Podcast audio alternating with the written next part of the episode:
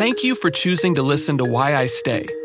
After this episode, be sure to check out our latest podcast series, Answers, a show where Patheos tackles common questions about the world's different religions, such as what makes something kosher, why is there a hell, and what are the names of God.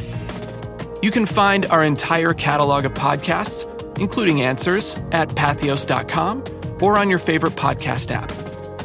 And now, without further ado, here's why I stay.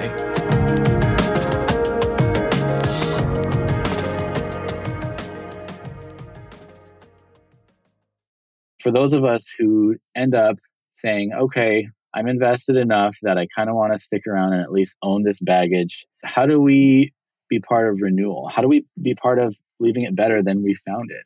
To use a metaphor from the environment, it's one thing to stop the deforestation, but how do we plant trees? We might not restore the whole forest or get all the plastic out of the ocean, but if we care enough about the forest and the ocean for future generations, how do we at least try to make it more inhabitable, less toxic for those who come after us, and also make their habitat here? This is Why I Stay, a show about faithfulness in the face of judgment, hurt, and betrayal. Dan Stringer is a pastor and campus minister with InterVarsity in Honolulu, Hawaii. He recently released a book titled Struggling with Evangelicalism Why I Want to Leave and What It Takes to Stay. Dan is a missionary kid who's lived all over the world. He was an evangelical but didn't know that until he went to Bible college in Chicago. As a biracial man who grew up outside of America, he has a unique perspective on some of the issues within evangelicalism. His own experiences of racism and arrogance within the church have led to a complicated relationship with the evangelical church. I wanted to know what keeps him coming, even though he has experienced so much confusion about it.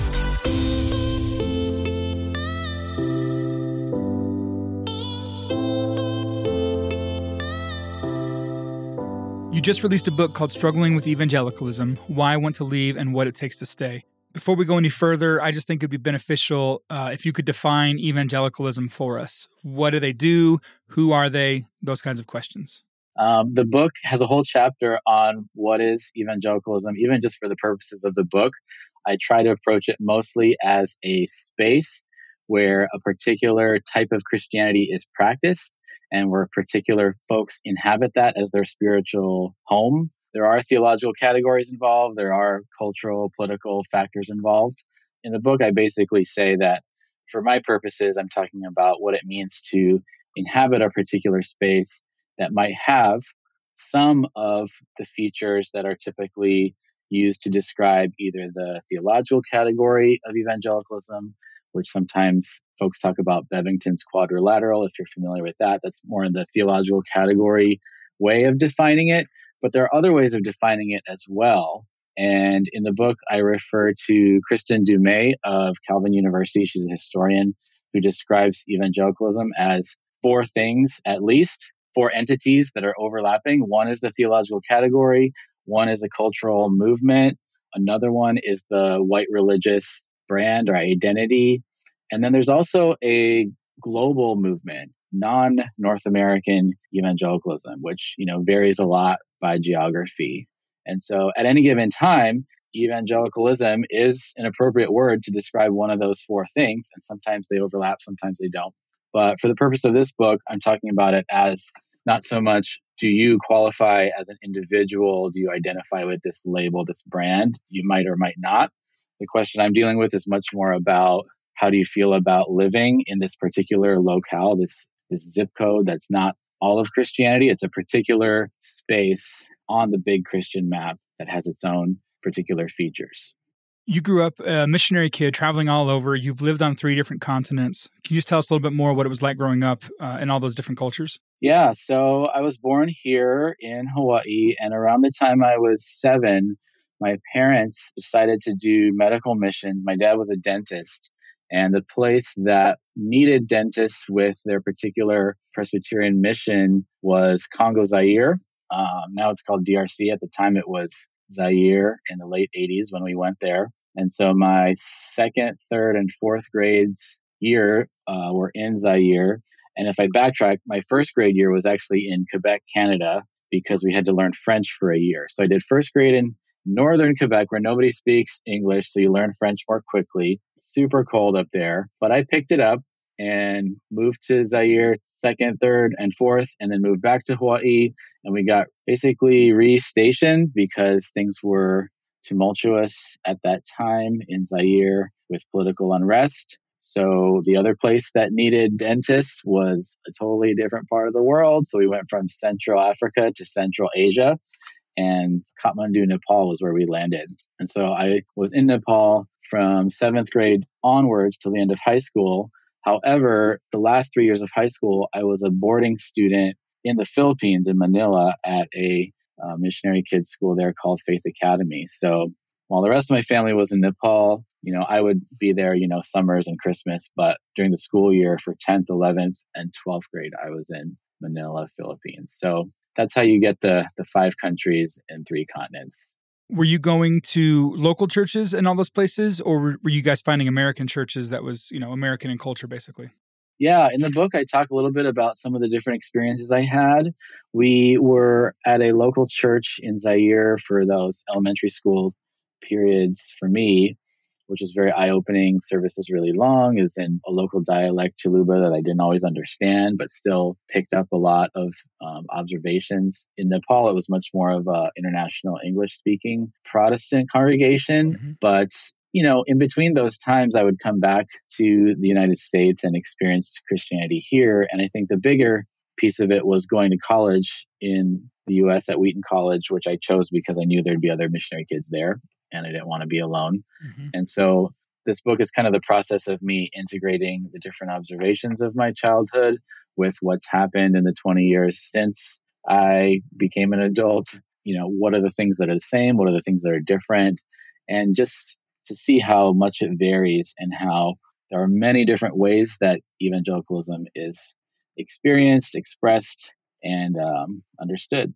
Did you go to Wheaton to be a pastor? Was that your plan when you started going there? Not at all. Nope. um, my road to pastoral ministry was kind of a meandering journey that led me through the field of social work for a number of years, about seven years.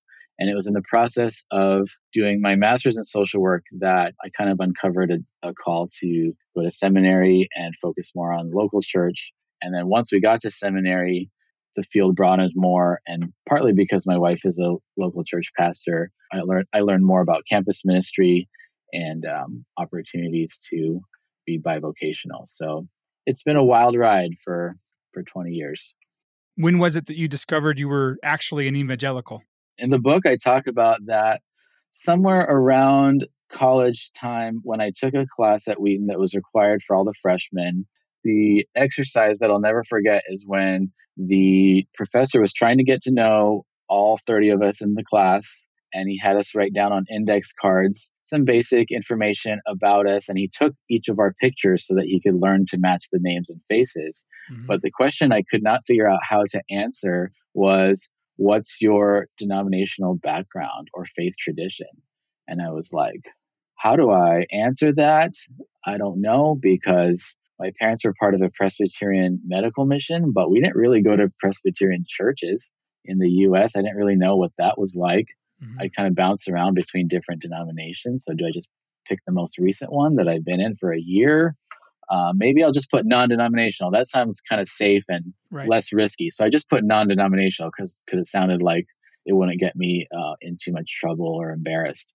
But that whole process started me thinking about this thing called evangelicalism, which at Wheaton they talk about a lot. And I started to realize, oh wow, the more I learn about this faith stream, faith tradition, the more I realize, wow, I've been I've been part of this pretty much my whole life. It just was never called that. It was just called Christianity. Right. And so that started the wheels turning of figuring out, huh, where where's Christianity, where's evangelicalism, and where do I fit in that? And, and somewhere around there I realized, okay, I think I think I must be an evangelical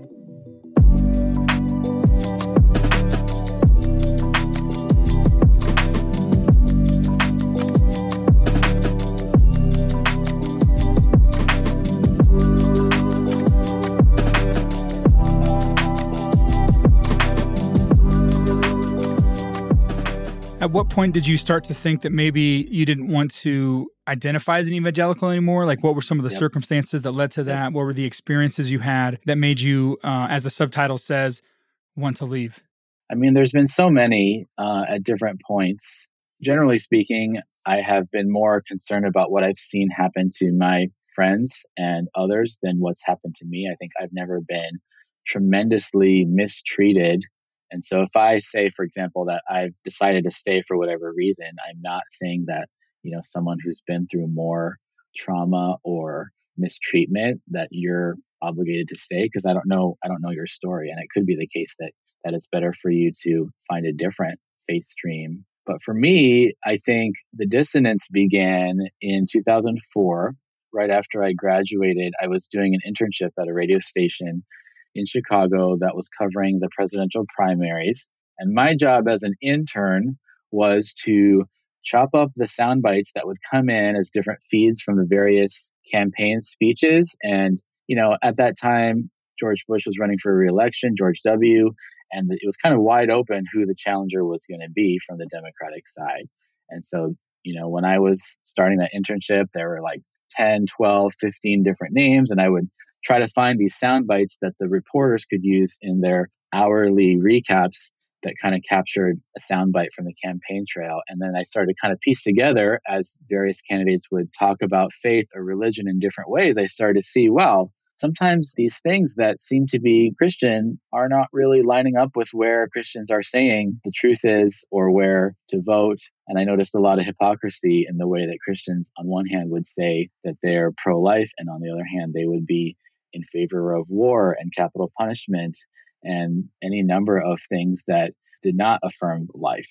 And so it led me to led me to question a lot more during that whole 2004 election season because on one hand I was in the newsroom seeing these things unfold and it was always about who's ahead, who's behind, whose speech helped them or made it worse. And it was all about the horse race. Mm-hmm. And then from my own Christian worldview, I was thinking, yeah, okay, well, I can see what's effective or who's winning. But what's actually best? What's a good place to land on some of these complicated questions about torture, Iraq, healthcare, and immigration, the economy, taxes, mm-hmm. the rich and poor gap? So that really started the process of me seeing, wow, I think I'm pretty different than a lot of the folks that I went to school with or that people might think I agree with based on my church background or my beliefs about God. So that just led to a process that eventually, you know, four years later, 2008, I was in another election year space where there was dissonance with some of my classmates in grad school because I was starting the Master of Social Work program here at University of Hawaii, mm-hmm. and um, I found that with my other social work classmates, we would agree a lot on what some of the issues were in society that needed to be addressed, and how there was a lot at stake in that election. And um, I remember one conversation where we were walking back to the parking lot after a night class, and one of my classmates said, Yeah, I think things are heading in the right direction, but if it just wasn't for those expletive evangelicals, maybe we can make some some good strides. And I was like, yeah, I, I didn't know what to say. I was like, do I agree with that? Or do I say, well, actually, I think I'm one of those expletive evangelicals who agrees with you but doesn't necessarily want to just abandon my faith either. Yeah. And so that's when I started to sense more like, okay, what am I going to do with this word? And that's when it became more about the label and um, whether it was helpful or not. Did you ever struggle with Christianity itself, or was your struggle more with evangelicalism? You know, because you grew up around these other cultures and other streams that was much wider than American evangelicalism on one hand, it's really easy to say, oh, yeah, just try another type of Christianity. Mm-hmm. But that underestimates the importance of relationships, community, mm-hmm. geography. Where are these congregations? I guess nowadays, a lot of them are much more accessible because of the internet. But my connection to faith in God as a Father, Son, Spirit Trinity would probably be much stronger than my desire to be loyal to the evangelical church. I think somewhere along the way, it was helpful for me to understand that you could be a Christian and not be an evangelical. Yeah. And that gave me options. That helped me to have a sense that, well, there are some choices here and there's a lot of different factors and it's really complicated. Don't know how to decide at any given time, but I'm pretty sure I want to keep the Trinity and Jesus. And the church part, we'll see where that goes. But um, it was certainly a challenge, but at the same time, I think to answer your question, the challenge is much more with evangelicalism than Christianity. Mm-hmm. Even though, because evangelicalism can be such a totalizing space where your faith in God is pretty much equated with a particular type of discipleship and faith, it can be easy to be like, I'm sick of this whole thing. Maybe I'll just throw out the faith altogether. Yeah. And so I can I can definitely empathize with that feeling for people. What kind of tools have you discovered or habits have you developed that have helped you to stay within evangelicalism and even beyond that to help encourage other people to do it as well? Yeah, I think the book structure is the result of my processing and wrestling over that period of years. What I landed on after a period of just trying to get it out of my system, because I didn't really want to write this book, and it wasn't like I really see myself as like trying to establish that type of career or anything like that.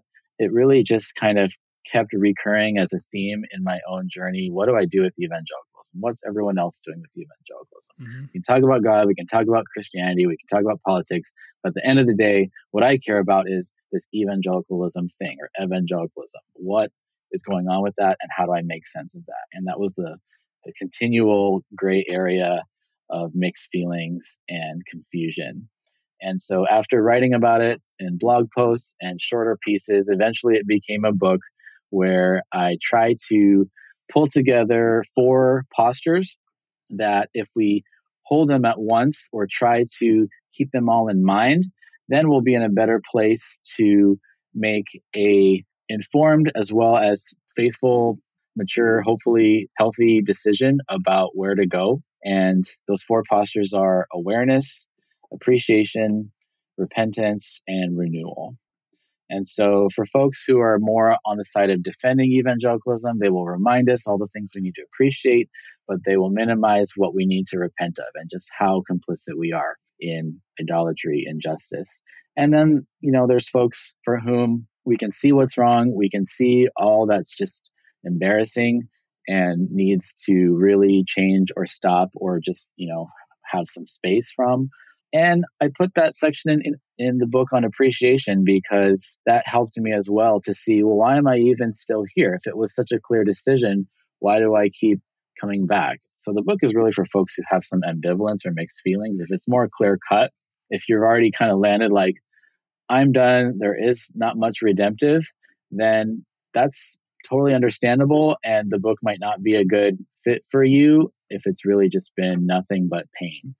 But if there is that ambivalence and and good, then then that's who it's for. And so we start off with awareness because it helps us to see what we've already been talking about how it's just a particular faith stream, a particular zip code on this big map.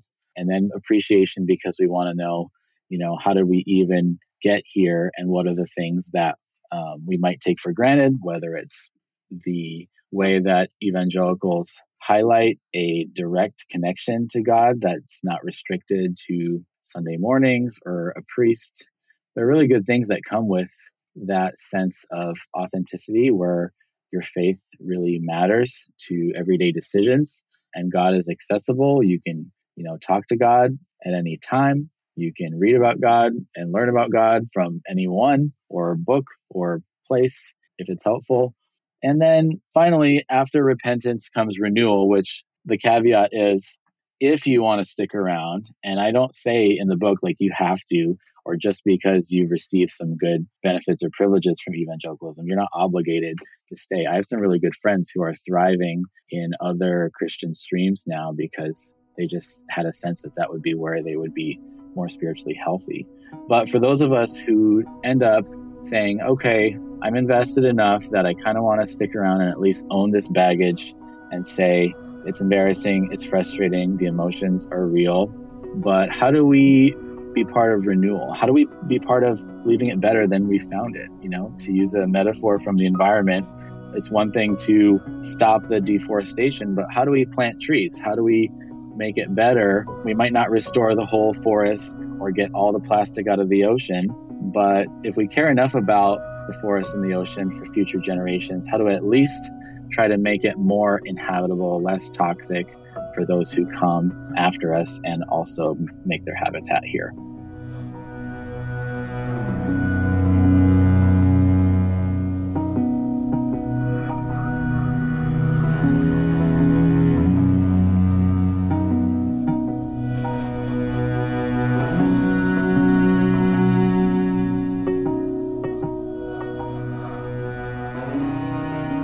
Leads to a question that I ask every guest What's the difference between influencing and enabling? So, you know, your local church, if there are things they're doing that you don't think are just or good, you know, if they're cutting down the trees around them, how do you know if you're helping them to keep cutting trees down because of your presence?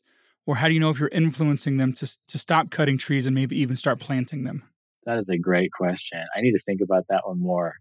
Um, I think it's such a fine line, and that's what makes it a great question, mm-hmm. is because you can be possibly, I think it's possible to even be doing both at the same time, where on one hand, you might be silent about something in the church that you need to speak up on. And then in another area at the same time in the same church with the same Sunday morning, you might be also helping to keep somebody from giving up or keep somebody from just really losing hope. Mm-hmm. And so it's not so much that we can ever completely remove all complicity. I mean, I know some folks feel that way, like if it's more clear. I, I, tend to be much more of the gray area person where I say, yeah, I mean, it's very possible that the place where my tithe money goes or the things that I recommend, it could be that those things are, are doing more damage than I realize. And if that's the case, the key is, you know, when it's brought to your attention and when you really are aware of it, then the change needs to be made. But there's so many factors that play into that, especially as a pastor, right? There's just numerous elements of any decision about where your time and money and your relationships go. Sometimes it's really clear, like, okay, that needs to stop, and I just can't give money to that anymore. And then there's there's other cases where it's more like, huh, yeah, our denomination, for example, has done some bad things. You know, we have really excluded folks unnecessarily. We have cut off churches that I didn't think was necessary to cut off. So, in a sense, if I stay in the denomination, does that mean like I'm sort of enabling that?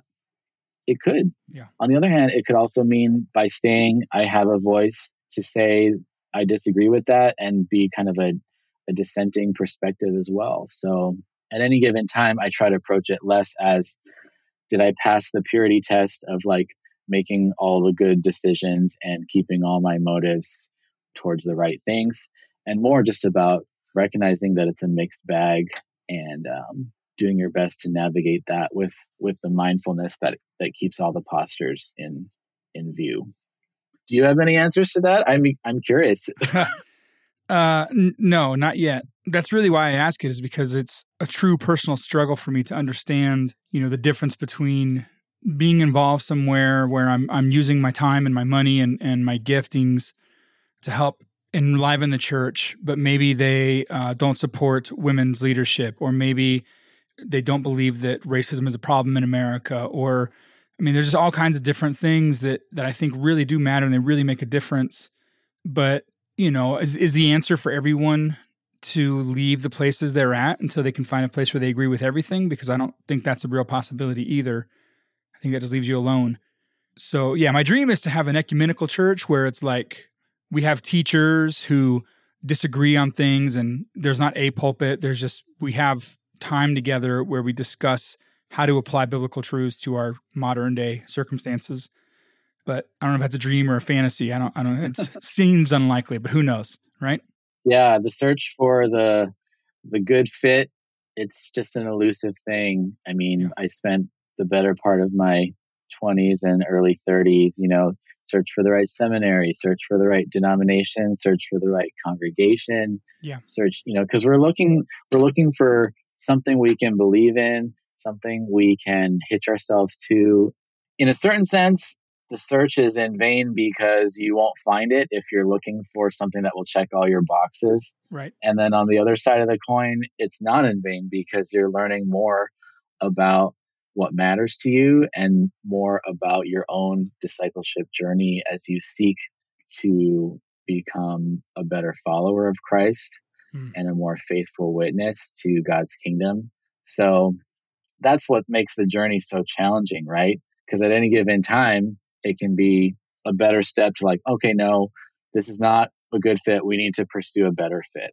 And then there are other things where we're kind of inconsistent because we don't really let that be a deal breaker with other issues right. um, where we might disagree on politics or the end times or and so there's something to be said for having common ground and diversity of theological perspectives as well. Yeah. So our denomination, the Covenant Church, we have a long history of having a non-creedal perspective that still has affirmations. So we have mm-hmm. these six affirmations that are kind of like commitments, mm-hmm. but we don't have, you know, you must agree with this document or these points of faith. So there's some sometimes a happy medium in there of like letting people have their freedom to disagree and recognize that scripture is more authoritative than our interpretations of scripture.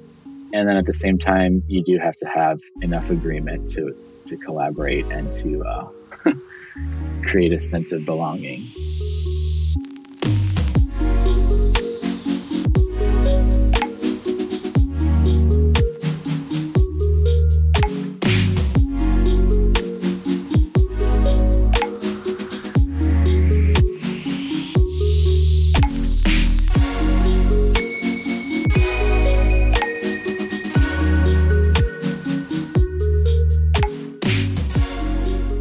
Brought up Kristin Du four criteria for evangelicalism, and one of them was white Christianity.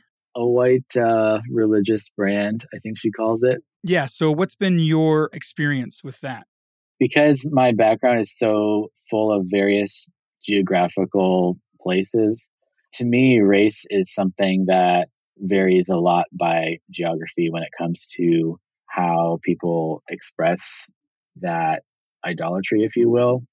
I was in the Bible Belt for a conference where it was a parachurch conference, and out of the hundred people in the room, there was one Asian person and then me. I'm biracial, Asian and white. But in that group, I was clearly a person of color. And so when it came time for the group picture, it was like, okay, Dan, can you stand like close to the middle so it looks like we have more diversity? And they're kind of like joking about it, right? Acknowledging that there isn't really any diversity in the room. It was like almost all white men. And in that moment, I felt like, oh man, am I?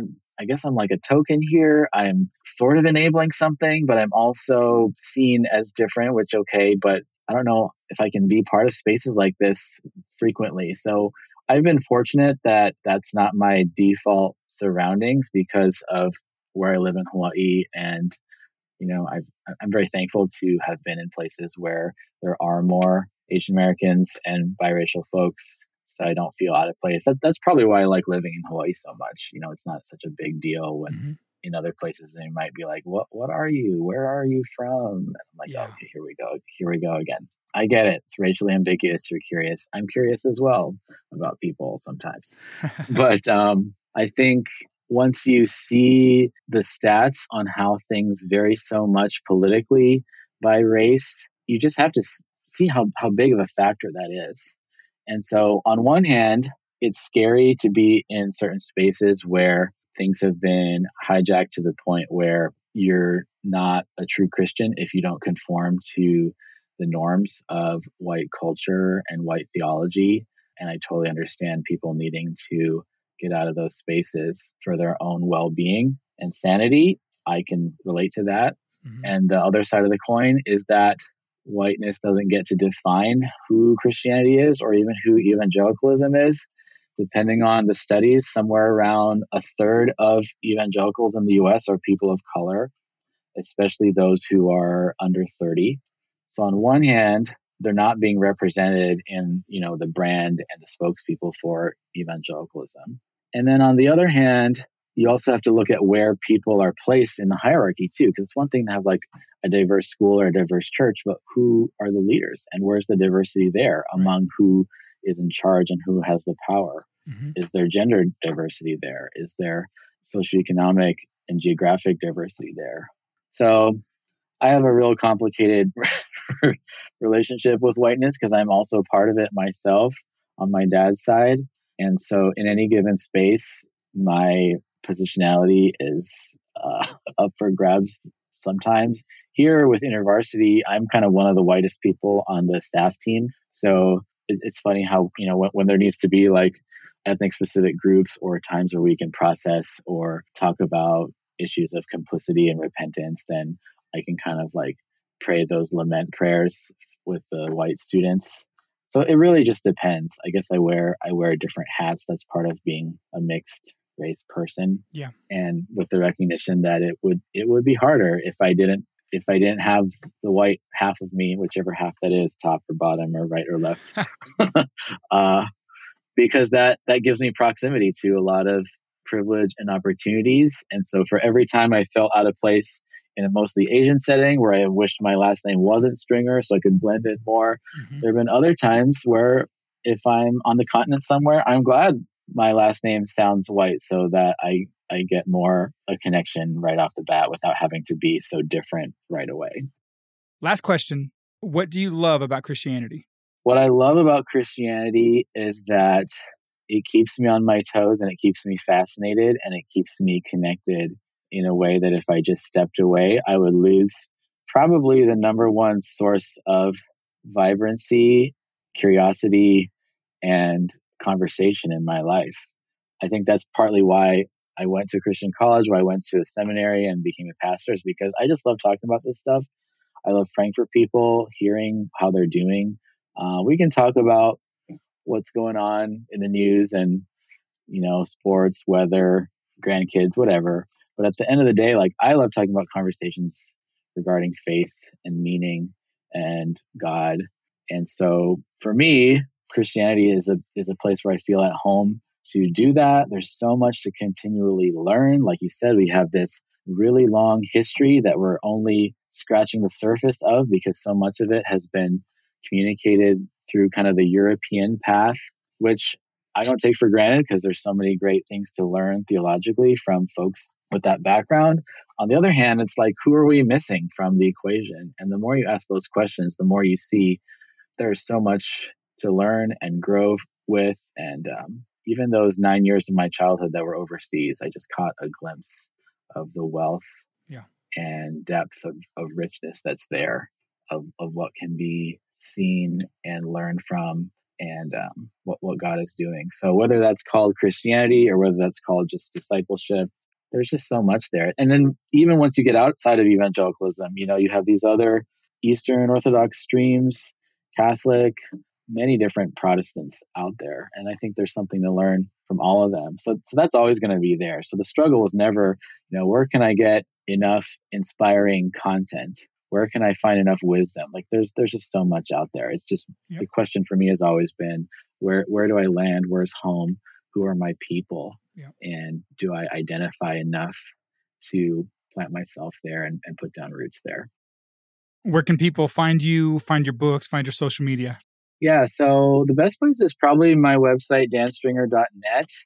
And that has a whole bunch of links there to the different places you can find the book, but it's certainly available wherever books are sold. So whether you get your books from bookshop or InterVarsity Press directly, Barnes and Noble, Amazon, Christian Book, there's links on my website, danstringer.net, as well as my social media.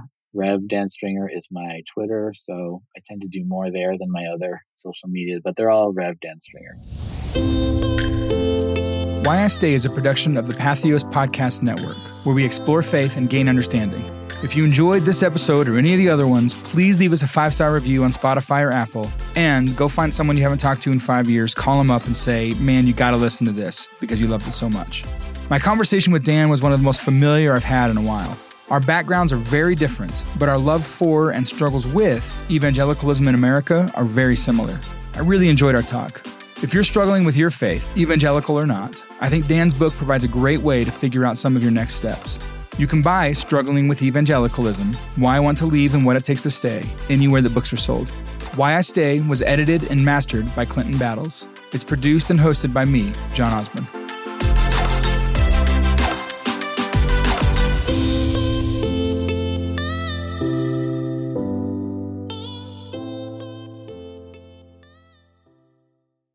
If you're enjoying this series, consider checking out one of our other podcast offerings from Patheos, like From Sin to Saint. Some people might point to his anti Nazi activism as the key thing for them. I mean, I'm, I'm compelled by that, but I think it's his theological and ethical underpinnings of his choices that really resonate for me. This willingness to die for his beliefs has inspired both religious commitment and religious violence. There were a couple of high profile murders of abortion doctors and bombings of, of, abortion providers in which the people who were convicted of the crimes identified Bonhoeffer as their inspiration. In this four part historical exploration of the life and legacy of Dietrich Bonhoeffer, join creator and host Josh Lash as he sits down with experts and walks us through the intriguing and complex life of this revered German theologian and martyr. Or consider checking out the Bible Brief podcast. So let's talk about for a second just what is it? What's in there? How do we just untangle all of this and figure out is it something we should even pay attention to? I think that this is the most, perhaps the most misunderstood book of Scripture. Would you agree? Pretty much hands down. In this special three part series, host Lori Denning and guest Dr. McLean Heward sort through some of the popular misunderstandings about the New Testament book of Revelation and examine what this ancient apocalypse might mean for us today. You can find From Sin to Saint, the Bible Brief podcast, and our entire podcast catalog on patheos.com or on your favorite podcast app. Check the show notes for helpful links and more information.